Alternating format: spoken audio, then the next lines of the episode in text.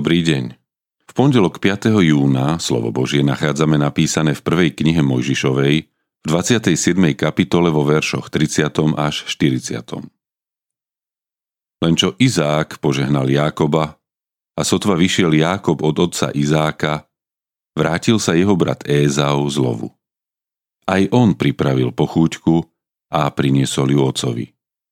A povedal svojmu otcovi – Oče môj, vstaň a zajed si z úlovku svojho syna, aby si ma mohol požehnať. Ale otec Izák mu povedal, a ty si kto? On odpovedal, ja som Ézau, tvoj prvorodený syn. Tu sa Izák náramne zľakol a povedal, a to bol kto, čo ulovil zver a priniesol mi? Ja som už jedol zo všetkého skôr, ako si prišiel.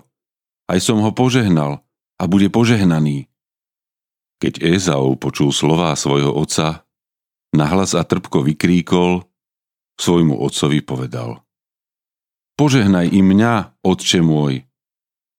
Ten však odpovedal. Tvoj brat prišiel podvodne a uchvátil ti požehnanie. Na to Ézau povedal. Či nemá právo meno Jákob? Veď ma už dva razy podviedol. Vzal mi prvorodenstvo a teraz hľa uchvátil mi požehnanie. A dodal, pre mňa si nezachoval požehnanie? Izák odpovedal Ézavovi. Hľa, pánom som ho ustanovil nad tebou a všetkých jeho bratov som mu dal zasluhou, obilým i muštom som ho zaopatril. Čože môžem urobiť pre teba, syn môj? A Ézau povedal ocovi.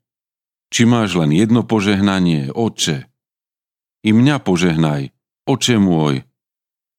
Na to Ézau hlasite zaplakal. Tu odpovedal otec Izák.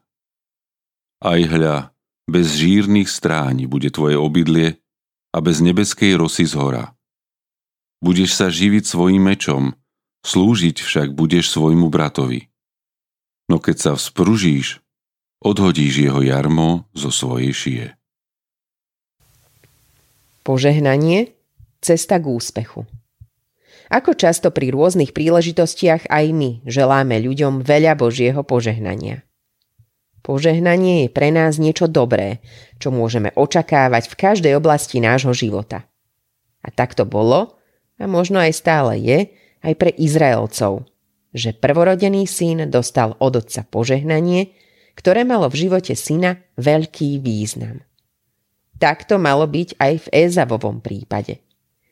Iste bol natešený, keď si ho otec zavolal a povedal mu, že nastala chvíľa požehnania. Ponáhľal sa urobiť všetko, čo mu Izák prikázal. Naradovaný vstúpil do Izákovho stanu a v tom prichádza sklamanie. Izák už nechtiac požehnal Jákoba. Ézau prišiel neskoro. Ako by sme asi v takejto situácii reagovali my? Ako Ézau? Milý brat, sestra, mali ste už niekedy pocit, že kým ste sa o niečo naliehavo usilovali, uniklo vám niečo životne dôležité? Ak áno, vaša prvá reakcia bola možno podobná Ézavovej. Nahnevali ste sa. Centrom pozornosti v živote človeka musí byť niečo iné než myšlienka. Toto práve teraz potrebujem. Stredobodom tvojho života sa musí stať Ježiš. Pretože jedine správny vzťah k nemu dá tvojmu životu zmysel.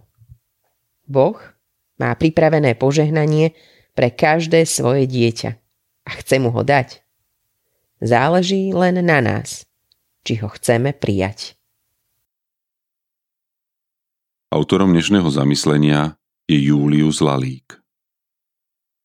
Modlíme sa za cirkevný zbor Mokrá lúka. thank you